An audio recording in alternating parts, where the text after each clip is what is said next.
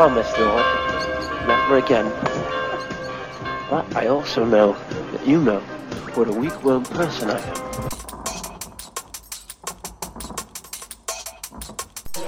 Regret this, Lord. I'm a wonderful person.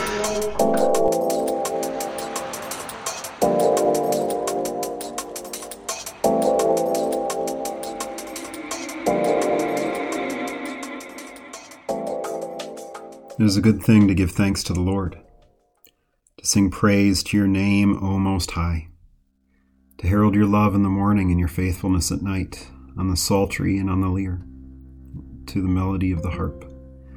For you have made me glad by your acts, O Lord, and I shout for joy because of the works of your hands. Lord, how great are your works! Your thoughts are very deep.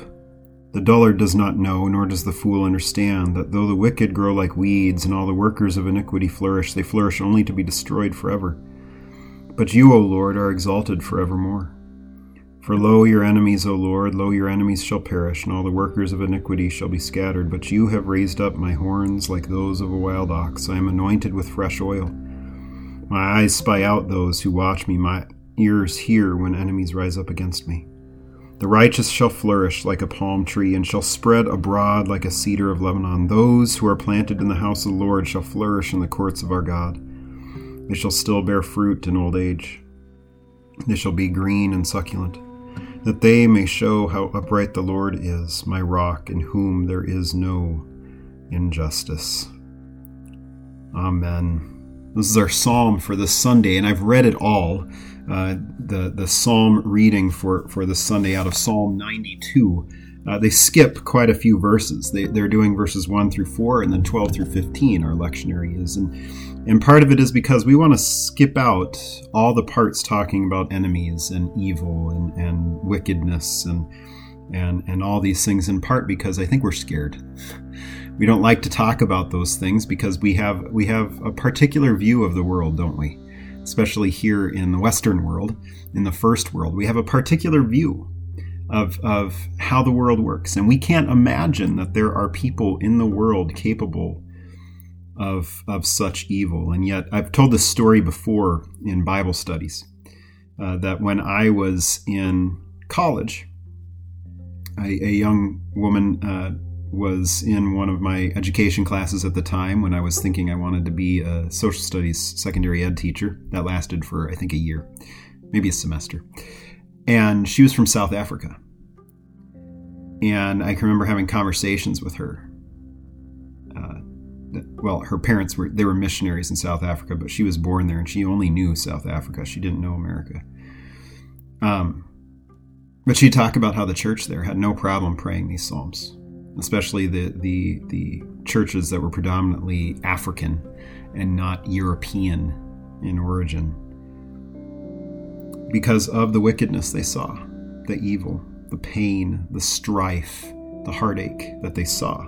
They would pray these things to, to open up, as it does here in the first four verses, of it is a good thing to give thanks to the Lord, to sing praise to your name, O Most High, to herald your love in the morning and your faithfulness at night. There's this this exaltation of God, of what God has done, who God is, that that that we praise him, that we praise him on musical instruments, that because he's made us glad by his acts, and that we're going to tell of his wondrous deeds. But then it goes on to talk about how the workers of iniquity they're going to be destroyed. And that actually becomes the vengeance that, that we see coming, right? That even in this life we might have those who cause us harm, that cause us pain, and might make our lives horrible for all of our life. And yet, the vengeance that comes is that they can do everything they can to try and live forever, and they won't. They will still die. They will still become dust again that they can try and make a name for themselves, and many times those names just get destroyed. I, I, think of you can go to Russia today and you find these parks that are set up with all the statues of Lenin and Stalin and others that have been torn down, and they're basically left there so as a reminder of what happened in that country for 80 years. Uh, it's the same thing when you go to a place like Iraq, where they tore down all the Saddam Hussein statues. And they did everything they possibly could to destroy those things in order to wipe his name from memory, although I think they've held on to many so that they might remember what happened. All these places that are completely different than where we live needing to have these words to, to be reminded that the, the workers of iniquity shall be scattered, the workers of evil the workers of wickedness. We don't want to think that evil or wickedness exist. We pretend that it doesn't. But I think about today, as as my family and I are preparing to leave uh, leave Minnesota to go back to California. But here in Minnesota, in the in the Twin Cities especially, we're having a major issue of an uptick in violence, and nobody's really said much until three children were shot. Two of them have died, I believe. I, I can't remember about the third one. I know two of them have died. But three children have been shot and even killed in crossfires of gang violence and all sorts of things, and no one has come forward. I just saw the other day that a 19 year old was in the Twin Cities watching some drag racing or whatever and got shot three times, ended up dying. And she was from the suburbs. She was just there to go with friends and got shot this uptick in violence, the, the fact that there are people in our country, and, and we want to say, well, we want to explain it away with psychology or whatnot. There are people in our country who have been raised in such a place to which they have no problem pulling a trigger to settle a dispute.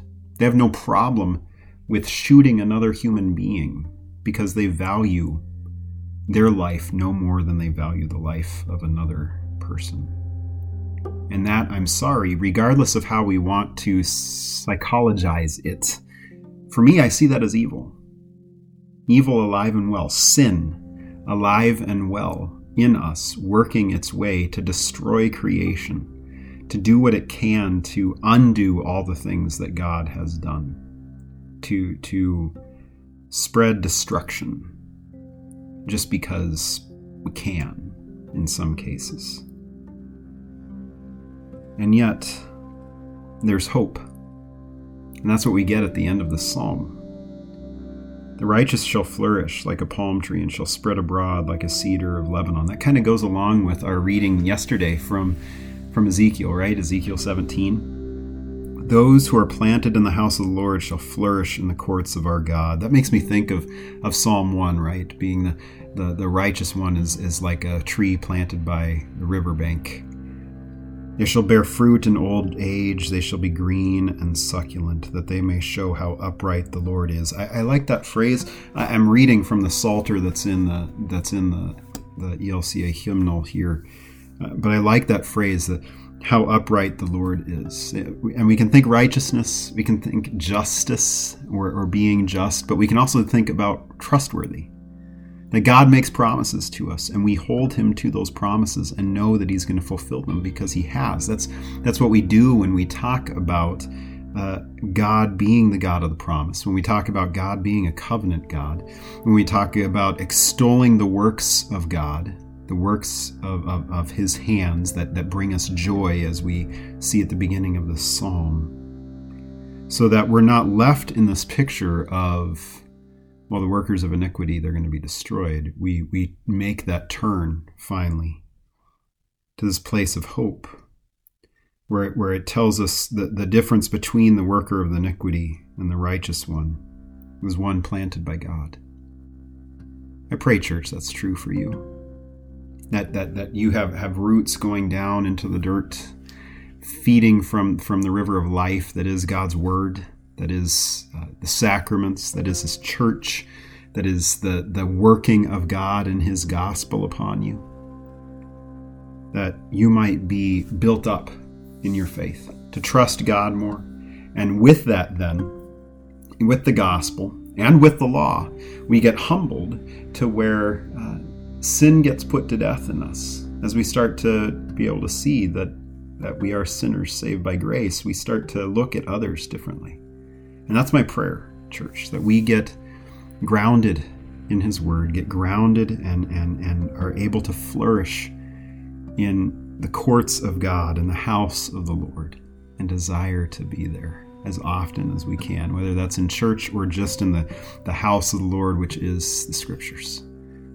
And may that be so in you today. Let us pray.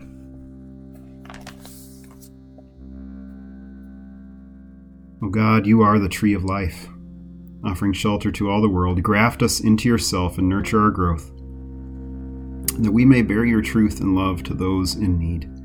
Through Jesus Christ, our Savior and Lord. Amen. Well, church, we will see you tomorrow as we take a look at reading from Second Corinthians. But go in peace, serve the Lord. Thanks be to God.